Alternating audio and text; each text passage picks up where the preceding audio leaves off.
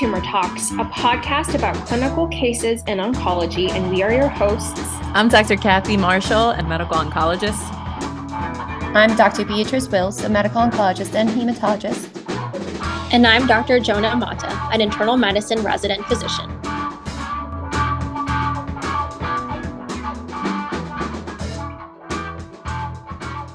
Morning, everyone, and thank you for joining us in our first episode of CLL. I'm very excited to have Dr. Meghan Thompson joining us. She's a clinical investigator and assistant attending at Memorial Sloan Kettering Cancer Center, and we will learn about CLL today. Hi, Meghan. Thanks so much for uh, being here. Thank you so much for having me. So, Meghan, I'm really excited to learn a little bit about CLL, how common it is, tell me a little bit about who gets CLL. Yeah, absolutely. Um, so CLL or chronic lymphocytic leukemia is um, a very unique disease. You know, overall, it is uh, rare as all blood cancers are, um, but it is the most common leukemia that is diagnosed in Western countries. Um, it has an average uh, age at diagnosis, depending on the study, around age 70 to 72 years. Um, more common in men than women. Um, about two thirds of patients um, are men.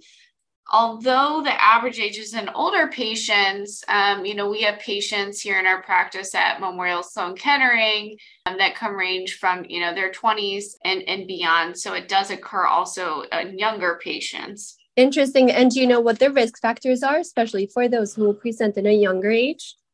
Yeah, that's a great question, Beatrice. Um, you know, despite extensive research uh, on the topic in 2023, we still don't truly know what causes CLL. You know, it does appear, as you mentioned, in general to be a disease of the aging, but we haven't identified a common genetic cause or other exposure cause, um, especially for the younger patients. Most cases actually appear not to be inherited. Um, a majority of cases are de novo with no family history, although we do definitely see CLL cluster in certain families, and there's been research on this topic. Um, but there hasn't been one uniting uh, genetic uh, marker like um, a mutation in the BRCA gene, for example, for breast cancer. There's nothing like that to identify the, the small proportion of CLL cases that are inherited, although it's definitely an, an area of ongoing research. Cool. And how do people usually present? Is it just an incidental finding on routine blood work? What do you usually see in your clinic? Yeah, the most common um, presentation is just what you mentioned an incidental finding um, a patient's feeling well and they have uh, blood work with their primary care physician, um, a complete blood count for either a preoperative workup, um, just a routine check in or, or, investigation of some other medical problem, and are found to have um, a lymphocytosis and um, and um, and referred to, to hematology. Um, there are other patients who have, you know, CAT scans for investigation of another medical problem are found to have enlarged lymph nodes. And really, one of the unique things about CLL is, um, you know, in some patients, the disease is more nodal uh, in the lymph nodes. In some patients, the disease is more more in the blood. So, uh, depending kind of on on what phenotype the patient has, the presentation uh, can can really uh, vary. Right, like CLL versus SLL. Yeah, um, exactly. Okay, got it. And uh, so, like, what threshold for the internist listening to us? Uh, what threshold of an absolute lymphocyte count do you think would prompt a referral to a hematologist oncologist? Yeah, that's a good question. I would say any um, lymphocyte count that is persistent um, with no other persistently elevated lymphocyte count above the you know upper limit of normal of your lab um, that is not associated with you know a clear other etiology like the patient just had a bacterial viral infection um, that is you know you recheck the, the lymphocyte count and it's still elevated i think those patients should be um, checked out by by a hematologist the reason being, you know, it, it CLL is also unique because, like some other, you know, indolent uh, lymphomas, we don't treat everyone with CLL. Um, approximately a third of patients with CLL um, are, you know, required treatment right at the time of diagnosis. Approximately another third of patients never need treatment for their CLL and can be managed with a program of active observation. And then about another third of patients don't need treatment right away, um, but might need treatment during their lifetime. But the unique thing is, even for those patients who don't need treatment, um, the CLL does have some effect on the immune system, increased risk of, of other cancers. And so it's good for the diagnosis to be made and those patients to uh, see a hematologist or a hematologist oncologist ultimately to make sure the preventative care aspects are, are being addressed. Right. And when you say persistent, you'd say lymphocytosis uh, beyond or lasting beyond three months? Yeah, yeah. I, I, you know, it's a, it's a good question. We have some um, criteria, our um, IWCLL criteria. Um, uh, the first author is is Michael Hallek, last published in Blood in 2018, and that will you know outline the exact diagnostic criteria. But but definitely a lymphocytosis uh, persisting for more than three months, with, or or lymphocytosis without you know a clear etiology, I would refer to a hematologist. You maybe go over that diagnostic criteria and what other workup do you usually recommend when you first see a patient with lymphocytosis? Yeah, sure. So um, when a patient comes in with an elevated lymphocyte count, um, you know, a lot of times we're seeing that the patient, um, when there's some suspicion already, you know, being at a cancer center, that other etiologies like viral infection, for example, have been ruled out. And so the first test, and really the key test to perform, is peripheral blood flow cytometry um, to you know further in addition to complete blood count where you evaluate um, not only the white count but um, hemoglobin and platelets um, to evaluate uh, for basically a clonal b cell population. Um, and cll can be defined pathologically um, the diagnosis can be made by peripheral blood flow cytometry. Every lab's a little bit different what what cell markers they include but in general, CD5 positive, CD20 dim, CD23 positive, um, CD200 um, positive, um, and typically the CLL will be lambda, lambda kappa light chain restricted.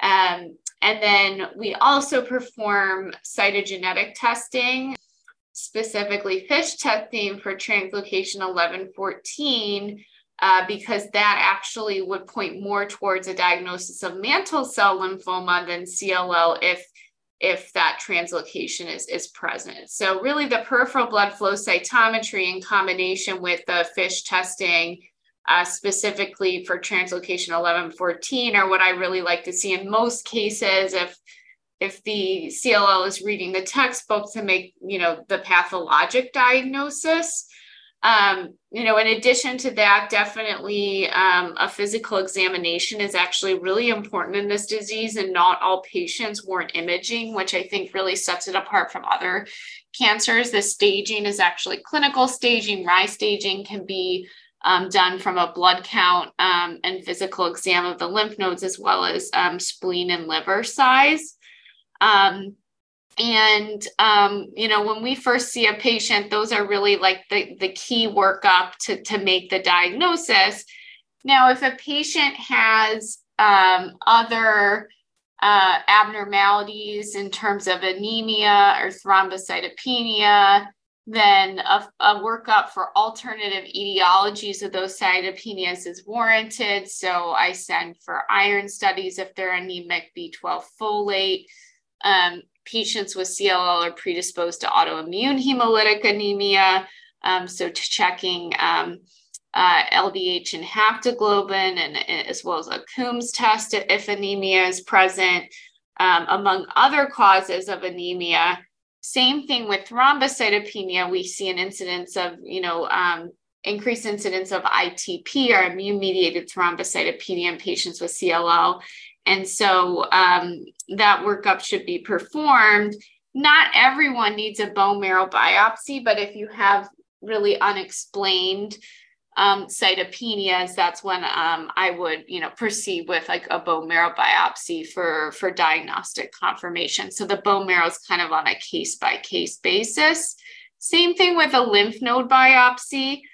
Um, not every patient will require a lymph node biopsy, but um, patients who have uh, B symptoms um, like drenching night sweats, unintentional weight loss, and fevers, um, we can see uh, Richter's transformation of CLL, that, which is most commonly to diffuse large B cell lymphoma or a rapidly growing lymph node, you know, out of proportion to other lymph nodes um, it would be important to, to do a PET scan and rule out Richter transformation with a, a, a core excisional biopsy of a lymph node. So it's really um, a lot of the, the testing beyond the blood testing um, is not required in every patient, but really on a, on a case by case basis with uh, certain patients. Great. And for those patients presenting with lymphadenopathy suggestive of small lymphocytic lymphoma or those who have elevated PET um, SUV on PET beyond 10 or so, are there any other pathologic, histologic characteristics that you would like to mention? You you mentioned yeah. Richter's transformation. Any other, I don't know, immunophenotypic characteristics? Anything? Yeah, so the immunophenotype, that's a great point, Beatrice, to distinguish between CLL and SLL. So CLL really is defined by a, a quantitative criteria uh, greater than 5,000 monoclonal B cells per microliter um, in the peripheral blood. And so we will have, you know, several patients who don't meet, who have a um, CLL-like immunophenotype in the peripheral blood, but don't meet the criteria for CLL. So, really, the two possibilities that arise from that are that this could be a pre CLL or monoclonal B cell lymphocytosis. Um, that would be in the absence of any, any nodal disease and a pathologic node generally defined as 1.5 centimeters or more. Um, or the other possibility in the presence of nodal disease or ganomegaly could be um, SLL or small lymphocytic lymphoma. Um, and you know, it it the lymph node biopsy uh, for SLL, um, you see uh, small lymphocytes like in the name, and you see the same um, immunophenotypic um, characteristics that I mentioned with the, the CLL. Um, the Richter's transformation um, most commonly is to diffuse large B cell lymphoma, and that's kind of like a whole nother topic. Um, if it's really transformed from the underlying CLL, it's what we call clonally related, and there's testing that can be done to prove that. And you really need to see sheets of um, of large cells um, the pathologist does in the biopsy to, to call it true Richter's transformation. There's a whole spectrum of other presentations of, of CLL and SLL that can be um, more aggressive or what's called sometimes accelerated CLL um, with increased uh, paraimmunoblast, um, but not quite meeting that, that criteria for um, Richter transformation. Okay, great. And um, what I, what about uh, specific molecular markers? You mentioned some more the fish. Any other markers that you look at in terms yeah, of prognostication? Absolutely. So, um, at the time of diagnosis, the one fish testing that's really required is the translocation 1114. Here at Memorial, we do tend to um, do kind of a prognostic profile, as you mentioned, at the time of diagnosis. It's not fully required because it doesn't determine the need for treatment or not, but it is required prior to initiation of therapy um, and we can talk about kind of the criteria that are laid out by the IWCLL for when we start treatment. Um, but to answer your question, um, we sh- you should do prognostic testing, including FISH and or SNP array. We use actually here, you know, um, to look for cytogenetic abnormalities such as the common ones being um, deletion 17p really can um, influence therapeutic decisions. So that's deletion or loss of the P53 gene. Um, other common abnormalities include deletion um, 11q, deletion 13q, trisomy 12. Um, every patient should have the IGHV mutational status tested. We do that here by next generation sequencing. Um, and with IGHV mutated uh, patients generally having a more favorable uh, prognosis than those unmutated, although our understanding of that's becoming even a little bit more nuanced. There are some high risk um, families of IGHV mutated patients. Um, and then the one other sequencing test I would say is mandatory prior to treatment initiation, but we often do here um, prior to, you know, as a baseline in patients is to look at the TP53 mutational status by next generation sequencing or, or rapid PCR. This is because, um, you know, you can have deletion of the P53 gene, but you can also have um, mutation. And in fact, the most common um, scenario is for patients to have deletion of one allele of P53 and then on the other to have a mutated copy. Um, and we know these patients are higher risk and also resistant to chemoimmunotherapy. Um, and so, definitely prior to treatment, this is important. We do do a more expanded next generation sequencing panel. Um, here at MSK, um, and many people um, have their own version of that at different centers, um, and there's send out testing to labs that you can do. Um, and that can give a baseline look, although none of those mutations beyond P53 currently um, influence uh, standard of care treatment. Great. And when you initially um, see a patient with CLL, besides obviously taking care of the patient directly, are there any other specialists, anything else that you discuss with patients when they're initially diagnosed?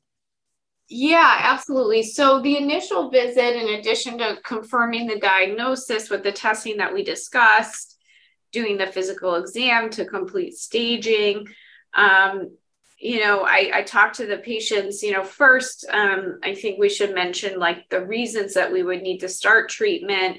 And really, that's if the CLL is or SL is causing a problem.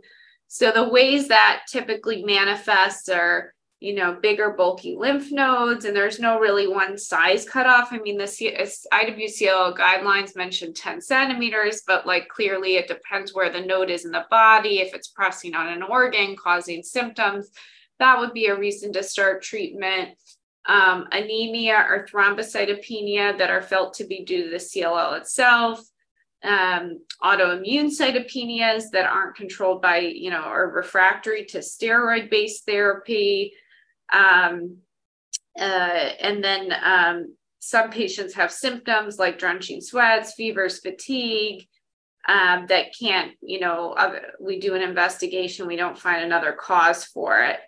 Um, beyond that, um, it, you know, in all patients, those requiring treatment and those not, I do focus on the the effects on the immune system of, of CLL. So we know that patients with CLL, um, not only are there, you know, these CLL cells are B cells or B lymphocytes, um, your antibody producing cells, but we know that actually the T cells of CLL patients, another you know important part of the immune system, are are you know dysfunctional compared to someone without CLL. Um, and we do see a higher incidence of a more severe infection. Um, so, for patients, I do recommend that they get vaccinated. No live virus vaccines, those are contraindicated in patients with CLL, but I recommend an annual flu vaccine. Um, you know, the two part pneumococcal vaccine series, Shingrix vaccination, um, and COVID now bivalent vaccination. Um, you know, it is true that some CLL patients don't respond as well. They don't have as robust immune response to, to vaccines. Um, and so the practice on the vaccinations actually can vary even between CLL expert to CLL expert. Um, I generally recommend vaccines because um, they've been proven to be safe in CLL patients.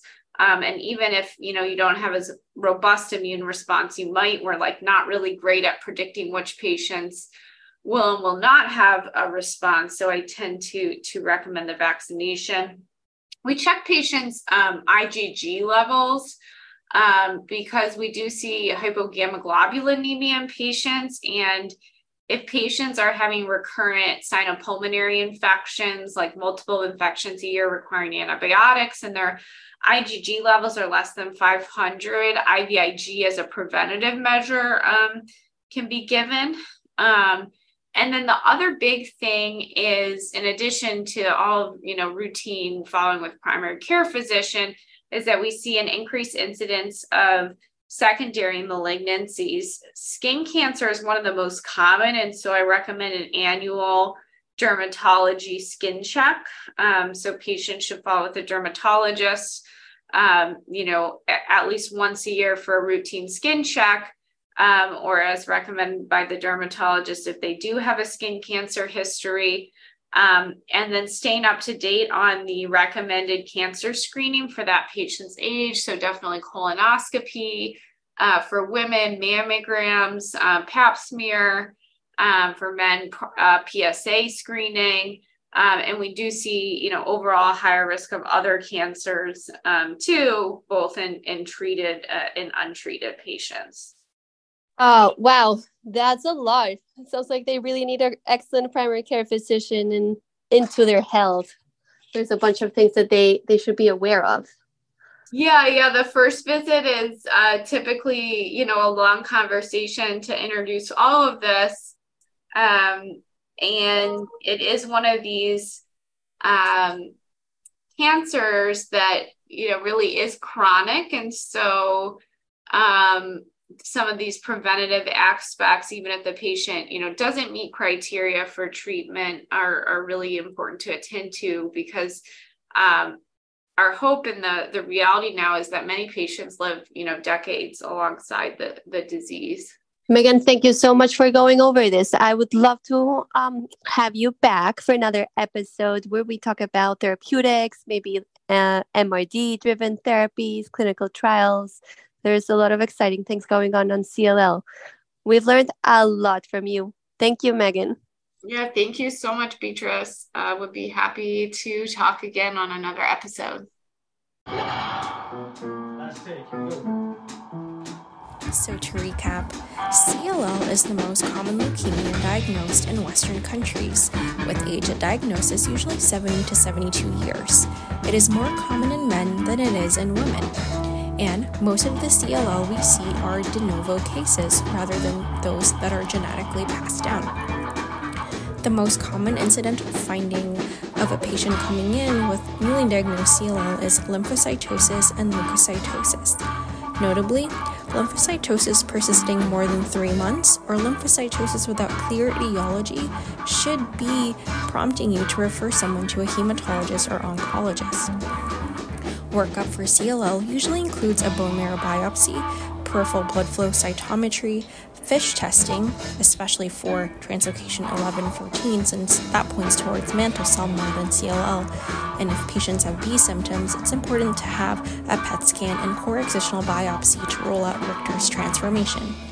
Some things we can also get for prognostic testing um, at SKCC, they get FISH testing, SNP testing, and IGHV mutation testing. One important thing to note is that Patients with CLL are immune deficient due to the fact that the T cells are dysfunctional compared to a person without CLL, and therefore they have a higher incidence of more severe infections. So, for a PCP taking care of someone with CLL, it's important for you to recommend your patient to get vaccines, but no live virus vaccines, please. There's also an increased incidence of secondary malignancies, and the most common being skin cancers, so make sure they follow up with dermatology yearly. Also, it's important for all of your patients with CLL to have yearly cancer screening. Thanks so much for listening to this week's episode of Tumor Talks. See you next time. Tumor Talks is an independent podcast that does not represent the institutional views or opinions of our employers, Johns Hopkins Hospital, Memorial Sloan Kettering, or that of our guests. This podcast is created for medical education and should not be counted as medical advice.